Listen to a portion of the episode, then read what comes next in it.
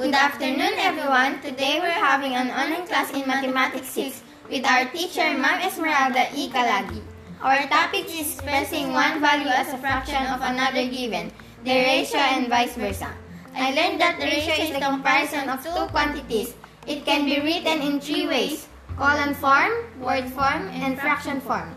For the direction of our activity, solve the given situation that presented in, in any artistic way. Our task is to write the ratio of bananas to papayas in, three ways.